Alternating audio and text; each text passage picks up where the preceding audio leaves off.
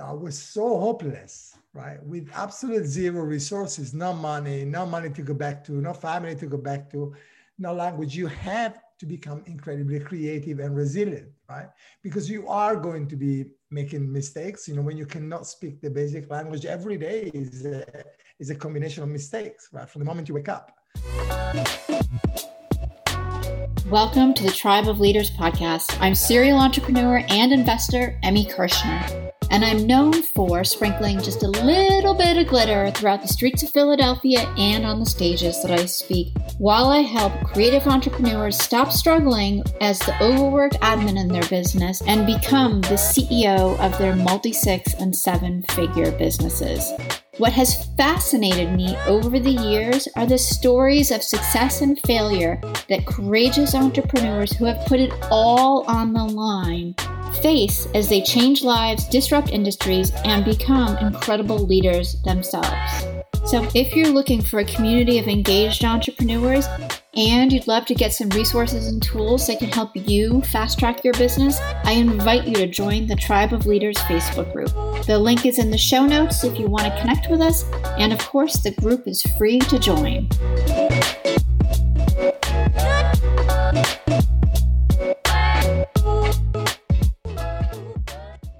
Hey everybody, welcome to another episode of the Tribe of Leaders podcast. On today's show, my guest is on a mission to help people grow their income so they can also grow their impact on the world. That's a huge vision. I love it. And hence, when he started Grow Your Income, Grow Your Impact, Luca Senatore, welcome to the Tribe of Leaders podcast. Just share with everybody. I'm going to let you do the intro because we talked earlier and you have so much value and experience and some really cool stories to share. I'll let you take the lead. Amy, thank you so much for the super introduction. And hello, everybody. It's a pleasure to be here. It's an honor to be able to share the story and some of the good stuff that we were able to do through a combination of luck and God's will and hard work. Originally Italian, moved to the UK when I was 25. That's about 20 years ago. I couldn't speak a word of English. I had about 65 British pounds in my pocket. Was that like $80? Yeah, ish. Yeah, I had about $235 of rent to pay. So I was in trouble already, right? But I grew up like that. I grew up extremely poor. So it wasn't new. But yeah, took it by the horns and started in a fish restaurant as a wash-up, as a kitchen porter. And at the end of the shift, they said to me, Amy, go home. I could understand that much. I could understand it was like, go home, go home. I'd be like E.T. phone home, right? And then I thought, oh, they're so nice in this country. They saw how hard I work. And then the lady at the temp agency the day after was half Italian and said that, no, that wasn't what they meant. They meant go home, don't come back. You can't work here. You don't understand what we're talking. So what we say, and that was it.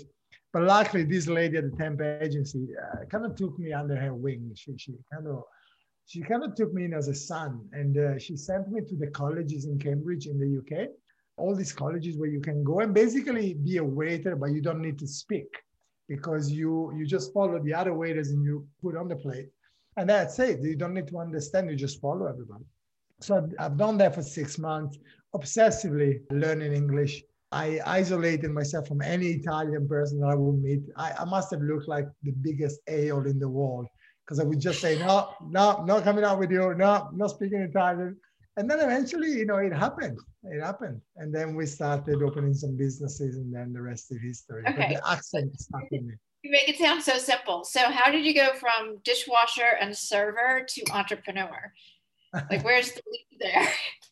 You know, I think the funny thing, Amy, is that because I was so hopeless, right? With absolute zero resources, no money to go back to, no family to go back to, no language. You have to become incredibly creative and resilient, right? Because you are going to be making mistakes. You know, when you cannot speak the basic language every day is a combination of mistakes, right? From the moment you wake up. So in England, you guys can't see me, but in England, if you lift the number 2, but with the back of your hand facing the person and you show them the number 2, that means F you in England, right? In the cup. And the word sheet for a spreadsheet or right. sheet of paper and the word shit, very similar. And when you don't speak the language, so I walked into a shop to buy some bedding when I rented a room and I lifted my two fingers and I said, can I have two best sheets? It was a combination of mistakes that I think makes you very resilient. So I worked as a silver service waiter for 6 months in colleges. Then I got a job as a bartender in an Italian restaurant. So I started facing the public, and that's interesting because you make mistakes, but they're very nice. So they laugh with you. They don't laugh at you, they laugh with you, but they create memories. When you create memories with events, those things stick to your mind. Right. So the mistakes that you make that create an event then become your best learnings. So I think that was 2002, years gone by like that. Then I landed a job as a marketing manager for another restaurant. I could speak English well enough for a marketing manager in a restaurant. And I was doing some affiliate marketing with, I don't know if you guys remember, ClickBank or Commission Junction. Yeah, so I used to do that kind of stuff back in the day when the classic BSL or sales letter was seen as the most spammy thing that you can do to any website. And what happened was that I bought some shares in this restaurant business, and the restaurant wasn't worth anything because it was almost losing money. But with some of these unorthodox marketing strategies, we doubled the revenue in a year. Mm-hmm. So my shares now were worth a little bit more. I sold them, confidence grew, and I loved marketing, and I was doing marketing already. I was doing marketing in Italy. And so I've opened my first agency, which was a tiny, tiny business, me doing marketing for local businesses, namely builders and the likes. And it went well. It went well. I started studying NLP, Neuro Linguistic Programming, for no other reason that having basically started my life in the UK as an illiterate, I could not speak one word apart from hello. Right. And because we're Italian, we don't really use the H. It wasn't hello, it was hello. Right? So I became obsessed with learning the language. So language communication, neuro-linguistic programming, I thought, oh my God, if I can master that, as an illiterate in English, that would be very cool. So I did that. And then I loved the fact that you could apply psychology to marketing. So I opened another business, and then it was doing decently, and then I opened another one, and that's it. Then it becomes what you do. Then it just becomes what you do. Right. That's amazing. It was fun. So it's really your passion for learning and your determination to master the language and then a few interesting opportunities, it sounds like, that where you just grew into being an entrepreneur. Do you know what it is, Emmy? I think human beings either move towards pleasure or away from fear.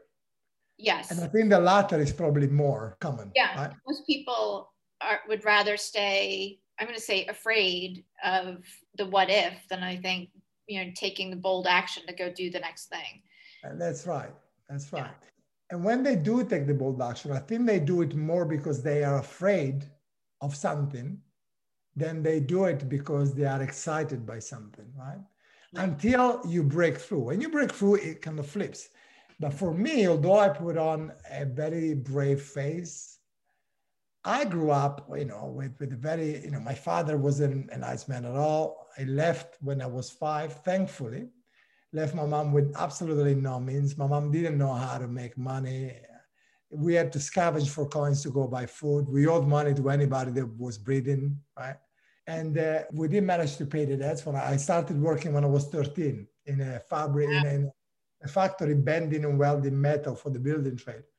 When we had a little bit of money, I started doing school at night, but I never really got a diploma or a degree.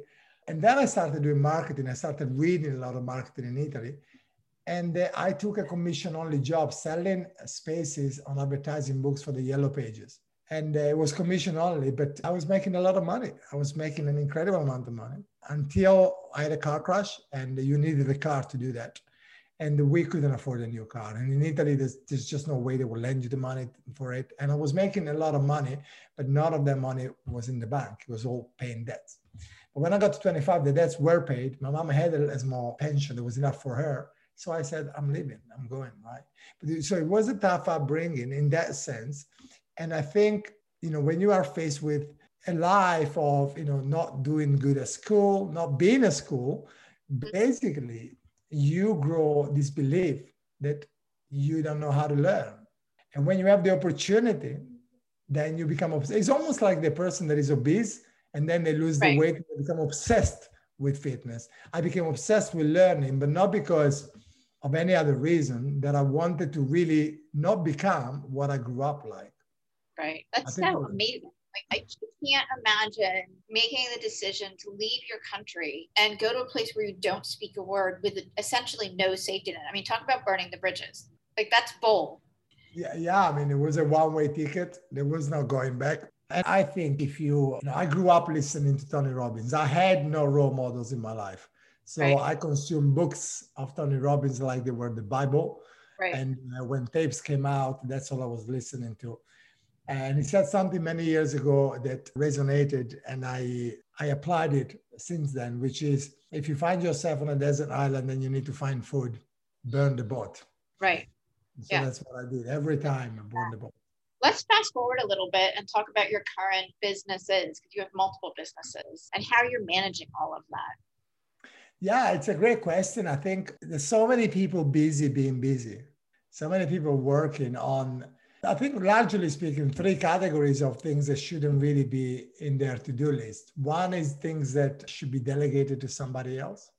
Another bucket is things that should be automated or put into a process.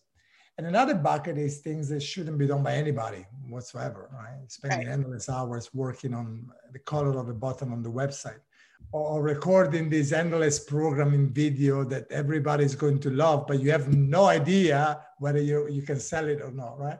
Right. So all these things, right?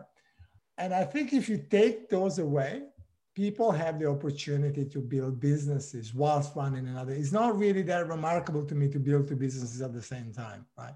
Because there is time, if you understand what you should delegate, what you should automate, and what you should eliminate. Mm-hmm. And then on top of that, I eliminated the news. 10 years ago, I don't watch or read any news. I don't watch or follow any gossip politics shows. If it doesn't, and it's very selfish, by the way, but if it doesn't concern me, it doesn't exist. Doesn't that help with decision fatigue? Like, I was just talking about this in my network. I was actually using the example of my socks, because I don't like socks and I only wear them so that my feet aren't like purple and frozen in the winter. And I have all the same socks.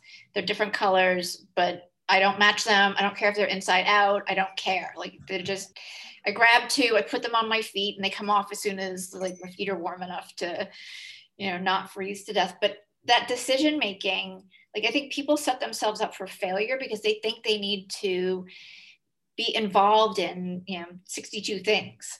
So by really being that narrow, does that help that you maintain your energy and your performance so that you can be in the places that you want to be? You hit the nail on the head right there. You know, it's about being monomaniacally focused on your mission. If you imagine you have to dig 10 holes in the ground to plant whatever you want to plant, and you dig, you start on all of them, you dig a little bit and little, you never see progress. If you focus on one, they'll be on one down. You know, when people have debt, it's the same thing. They've got 5 people, 10 people that they owe money to, and they pay a little bit to each. That's like doing nothing. Pay one in full, and then you go from 5 to 4. 20% of the issue, even if the money is the smallest amount, you eliminate one complete conversation. And business is the same, right? If you monomaniacally focused on one mission, not only on one mission, but actually even one project. So right now in one of our businesses, we know that there's so much opportunities. We are only focusing on 2 channels. There are 3 channels that can make us so much money and can help us help so many people, right? We need to hold fire. So we work on this acronym that we came up with, which is DEAD. You do things until they're dead. Done, automated, or delegated. Right. And then I think you make way more progress that way. I agree. I totally agree. Let's talk a little bit about your business too. Like, how are you helping people make impact all over the world? What's the magic sauce there? Yeah, it's a great question, the magic sauce. So just for context, I'm involved in 4 businesses, actively in 2 businesses. The other 2 are totally automated or delegated. The two businesses are one, a digital marketing agency, and we work for the e-commerce industry. Mm-hmm. We've got about 30 employees and work with some household brands. And the second one, which is where, you know, a lot of my heart is a mentoring program for coaches and agencies. They want to get out of the one-to-one and the done-for-you model and scale their business to do two things: make an impact on their clients and make an impact on the world. And the way we do that is by only taking on clients that match two criteria. Number one is ethical alignment. So for those listening and have a Lamborghini or a Porsche parked outside, there's nothing personal. We just don't resonate with materialistic stuff. There's nothing wrong about luxury, not at all. And I don't judge those who like them or show them off. Absolutely. It's just not our mission. I've got a family car and a Fitbit, and that does me, right? So it's just what we're in this to do. So we want to work with people who also have this burning desire to help people. So I've got some cards here that were sent to me by kids in Africa where we build water wells to bring clean water.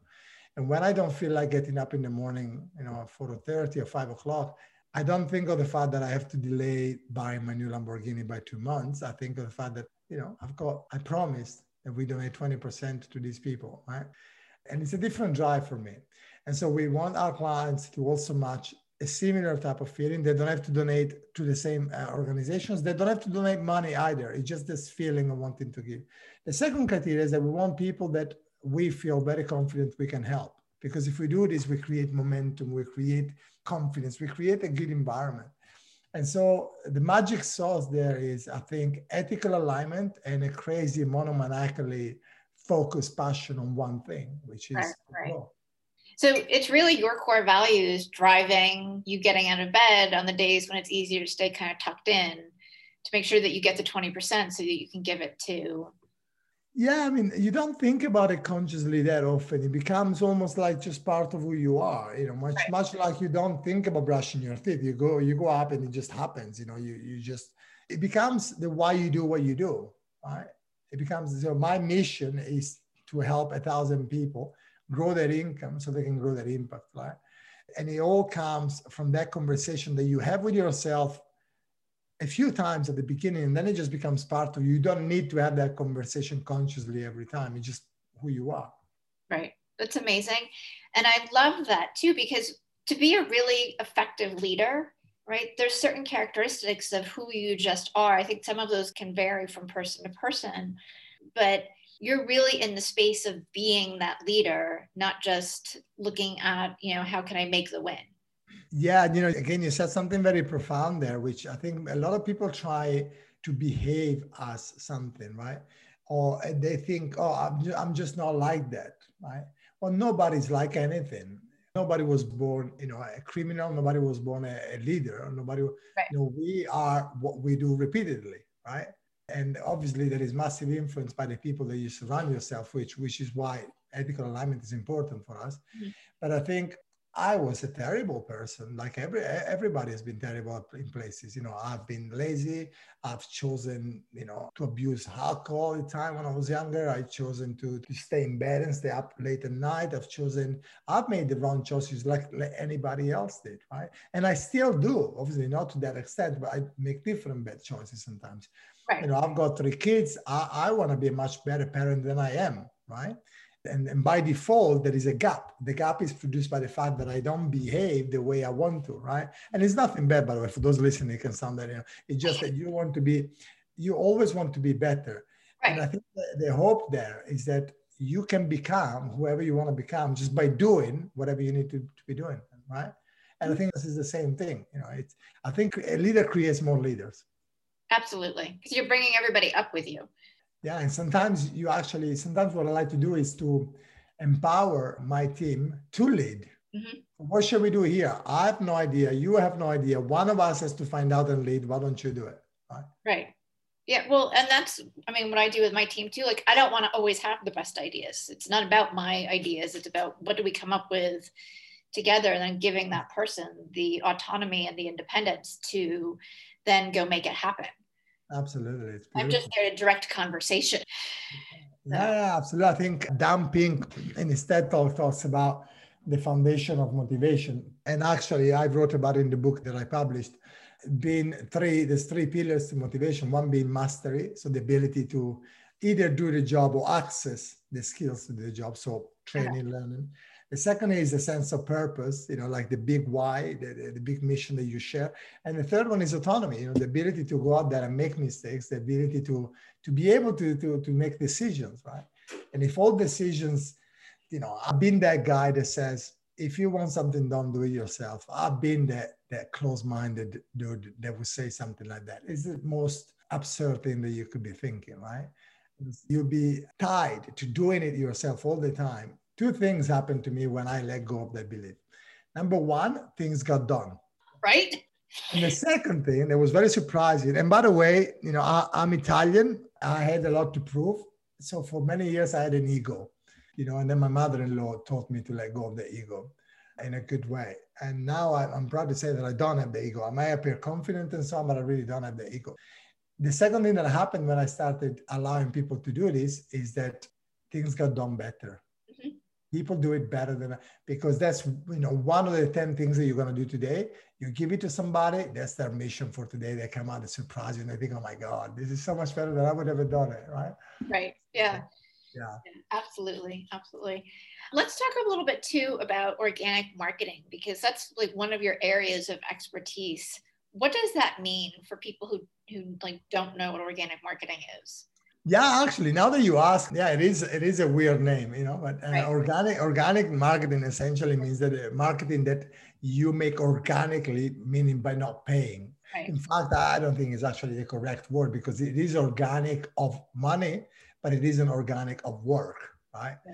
So typically you earn the traffic, you earn the marketing, you earn the visits, or you buy them, right? I run an agency that sells advertising. And so I became obsessed with learning organic marketing, right?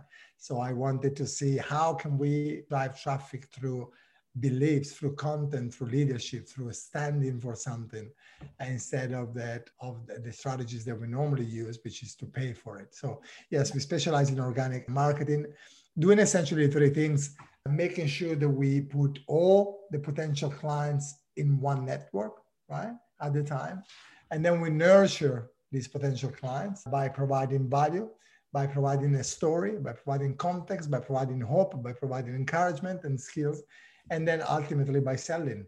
And I think if you build an offer that you really love, if you build an offer that you think, my God, this is good for the people that I sell it to, and you choose a good customer, dream client that you think your offer can definitely add value to, selling is no longer selling. Selling is serving. Right. I'm so aligned with that. And I like to we'll just talk about, like, it doesn't matter what your offer is. Like, it could be something really small. It could be a really big, you know, price tag of an investment. It's that transformation and the change that people get to experience in serving them. Absolutely. In our mentoring program, we sell money. You know, we take agency owners and coaches and we help them make a lot of money, right? By doing good work. But the testimonials that open my heart the most is when people say, because of this, now I can spend more time with my daughter. Because of it, I feel better as a person. Because of this, they are transformational. You know, money comes and goes, right? But your feelings are just totally transformational if you let them, right? Absolutely. I love that. And you have a really cool 3-step organic marketing strategy that you use to generate $120K in sales. Tell me about that. Yeah, I mean, there was a training we put together for some people. Coming off a session, really, we were talking with a client, and basically we asked this client to do these three things, right? So our program is actually based on 7 steps. And then we asked the client to do these three things. Choose your dream client, the people that you would love to serve, that if you could give them your offer, their life will be better. Their life will be transformed. And then fill in your network of preference, whether that's your platform of preference, whether it's Facebook, LinkedIn, Instagram, or whatnot, with as many people as possible. You can do that very quickly. You can, in a week, you can have, you know, 700, 800, 900 people into your network that you didn't have before, right? And then step number 1, fill in your potential clients' network. Step number 2 is nurture them, build relationships, right? And nurture them, show them the story, show them the 3 pillars, you know, the why. Right? So your mission, show them the story, you know, why you're here selling them this, and then show them the value, teach them, right? And then step number three is really sell them. But if you don't step number one and two correctly, step number three is not selling, it's serving, right? Right, right. And it's very, very easy. We actually did a week, well, we were in the middle of a sales challenge with my clients, with our clients in the mentoring program. And one of the tasks that I've given them was to, and this is exciting for you guys. If you want to do this at home, it will take you some courage, but you'll be surprised, right? One of the 9 tasks that they have to do is to write down the list of the 50 people that they know, directly or indirectly, right? 50 people in their network. It could be their brothers and sisters, or it could be somebody that they just know of, that you know should buy your offer. 50 people that you know should buy your offer, but you never really approached. Step number 2 was to go and build relationship with these people. Just say, hey, just realized we haven't talked in a while. I hope everything is fine. And then after a few days, we just sent them a message, right? And the message was nothing different than, hi, Emmy, Luca here. I just built, right? Or I'm just in the final stages of completing this 3-step to generate 120K from online marketing. I know that that's what you do as one of the strategies to grow your business. I wonder whether you'd be happy enough to review this and then give me an honest review, right? And it was nothing else. And it wasn't a tactic to sell to these people or to get them to opt in. It was just really having a conversation about work with people that you were too embarrassed to have it because they were your friends or your acquaintances. And our clients did it. And what happened to them was incredible. Some people were like, oh my God, I didn't know you were doing this. We should absolutely do work together. A guy, one of our clients from Miami, closed $8,000 on day 2. $8,000 of sales just because he talked to somebody about something that until before he felt embarrassed to talk about. And this person was like, damn it, why didn't you tell me before, right? I have found over and over again with my clients, because I do something similar where I'm like, go and start talking to people in your network. Like, they don't know what you're doing. They're like, oh, blah, blah, blah. We've known each other. I'm like, believe me, they don't. And every time people start selling, closing clients, because like their friends in their network or people in their network, they kind of know, but you know, unless you're in that direct communication all the time, like they're not top of mind and they're not thinking of you when they have whatever it is that they need solved. I think we are exposed to something like 4,000 ads per day. Yeah. How can we expect? My mom doesn't know what I do. So no, it's not really about approaching the people in your network and selling to them. It's just really about having a business conversation. I mean, and it's not just friends and family, by the way, it's not at all. It's the 50 people around you that you think, my God, that person can really benefit. They don't even know what I do. Let's not sell to them, but let's have a conversation. And one of the best conversations you can have is, listen, I've got this thing. I would like you to review it as a member of my network. Would you mind reviewing it? And then if you think that that thing adds value to them, it will be them asking you for the sale. Yeah, I love that. I love that. And that's so easy. Yeah, most things are though, aren't they? Yes, we just make them big in our head. Absolutely. I mean, that's only one of the strategies. There are many that I say kind of not fancy, but clever, smart strategies, right? There are kind of more ninja and more subtle, but they're still simple. Now, nothing is complicated. Right. You know, the best funnels, for those of you who are not familiar with funnels, as in, you know, a series of web pages to take a person from one place to another. And they're not like a website, more like a mono-directional website, so to speak, right? The best funnels are the simple ones. The ones that are very fancy and complex. Well, actually, we reviewed one of the posts. We did a competition with our clients, or competition, another challenge where we were to write certain posts on Facebook to get engagement. And a lady didn't get quite so much traction with hers. And then we looked at it and it was all fancy. It was like a GIF with the flames going. It's too much fanciness. If you need people to focus on these 3 words in the middle, you want to have nothing else around it, right? Right. So less really is more. And I think in marketing, that is so true. Yeah. I mean, I presume people are just scanning. Like they're not really reading any of it. They're just looking for the keywords. Yeah. And they stand out. I mean, if the keyword is isolated in a nice way, and if you have everything depends on the 3 steps. If you don't fill your network with the right clients, your message won't resonate. It could be the best message in the world, but it's to the wrong people. So if you've done your work correctly and you've got your network with the right people, then the right keywords will resonate. Mm-hmm. Absolutely. And we have the link for the training, so they can get all three steps, right? Yes, yes, for sure, 100%. Yeah, so we'll have the link in the show notes, and everybody can get all three steps and start becoming master organic marketers.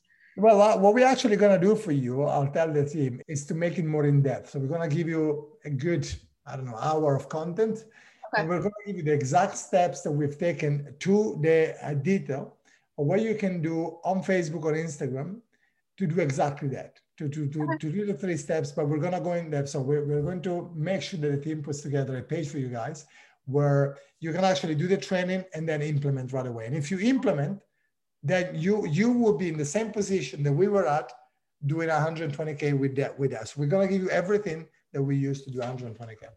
Which is amazing, and just incredible, incredible results. So thank you. I really appreciate that. And I know I appreciate that as well. So that's awesome. I'm curious, as we're kind of moving slowly into 2021 now, what are your plans for the year? I've been asking like everybody I've been connecting with, like, what's your big plan to grow, scale? Well, for the agency, we closed the year just above the 3 million gross profit. The goal with the agency is to get to about 3.6 million, but that's kind of progressing slowly. But steadily. For the coaching program, we have a financial goal. So this coaching program is very new. I've done coaching for 12 years, but we set up this philanthropic organization. It's only 6 months old as a legal entity. We are doing about 300. We've done about 350K now. We want to get to 1 million, which I think is very doable. But there are bigger goals underneath. So 5 key results. One is to help 100 clients get to 1 million. One is to help 50 clients to 1 million, 100 clients to 100K, right? Because we work with coaches, and for coaches, it's a bit harder to get to 1 million right away. We want to bring clean water to 1,000 kids in Africa and their family. And we want to help 100 girls access education.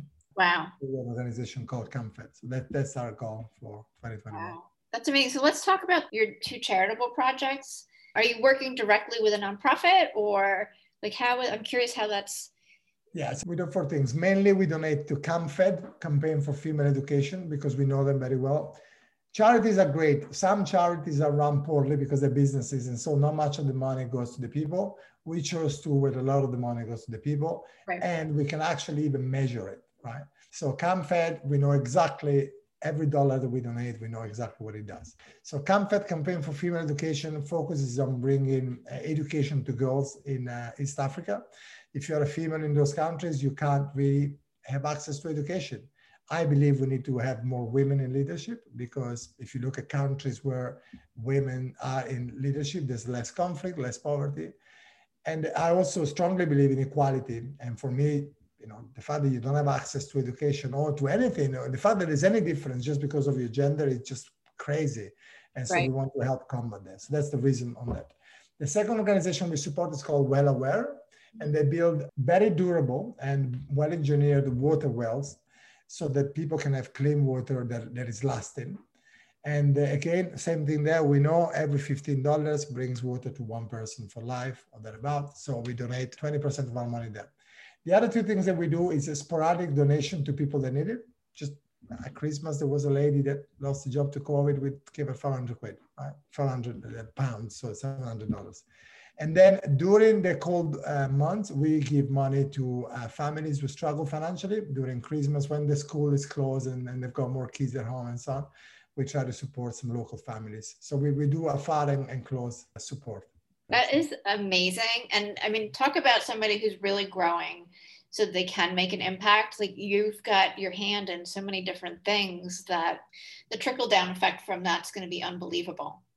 Yeah, hopefully. I mean, my personal input is really 50% on the agency, 50% on the mentoring program, because we work with so many people, and all our clients in the mentoring program, they get results quickly, and they all ethically aligned. So as soon as they get results, they also make an impact. So that is what I like a lot, right? Because it's not just us donating, it's us creating an army of people that support the world. Absolutely. Yeah. I mean, my top level core mission and belief is that world peace is possible.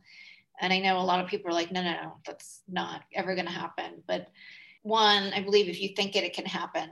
And two, with people like you doing the things that, you know, you're doing and having that ripple effect where you're bringing in people to your community who are aligned, that's how change happens. Never going to happen is not an attitude that I find easy to be around. The 4-minute mile was never going to happen, right? Right. Well, walking on the moon was never going to happen. Yeah, you know, so you need to be the change. You need to thrive for, and you know what? Yeah, maybe it's never going to happen in your lifetime. You try, and that's your core mission, and you're not going to make it, and I'm not going to make it, right? Right. So we are starting the movement. We are supporting the movement. We are making it easier for the next Emmy, from the next Luca to carry on this thing, right? Just like anybody started before us. So I don't care if I don't save in my lifetime. I just care that we make an impact. Yeah, that's exactly where I'm at. I don't expect it to be in my lifetime, but I can make a contribution to making the world a better place. That's beautiful, yeah. I love that. I love that. Luca, where can everybody find you? We're going to have to wrap up, and this has been kind of the ongoing theme for me lately. I'm loving everybody that's coming on the show. I feel like we could chat for forever. But I want to be able to connect you with you know, people who want to be able to find you and check you out. So yeah, for sure. I mean, I'm sure that whatever page the team puts together, we'll also have links to our socials or something. But otherwise, lucasenatore.com is probably the easier. You land on my personal website and it tells you anything you might want to know. So yeah, it's probably easier. And then I'm sure that there are links to other places there. Okay, awesome. Thank you. And thank you so much for coming on. I loved hearing your story, and I'm still in awe that you moved to the UK, not speaking a word of English. Like that's yeah, some argue that I still don't speak a word of English. Well, I think you're doing great. I can tell you that you don't lose the accent if you're Italian, you know. I thought you might have a little bit of an English accent, but I love that you don't. No. I mean, I don't want to have it. I don't mind if I did, but I don't want to. But if that was my goal, I would have to work very hard because, yeah, I mean, 20 years. This is the accent of 20 years. It sounds as if I landed 5 minutes ago. It's great. And that's okay. I am impressed by the people who can shift their accent like back and forth. Yeah, that's true. Like, I can't do anything. This is it. So. It's a good accent. It's clear. It's nice. This has been a blast. Thanks, Emmy, for having me on. It's been fantastic. I hope the listeners got some value. Yeah, I'm sure that they did. Thank you so much. Cool. Bye, everybody. Thank you so much for being a listener to the Tribe of Leaders podcast.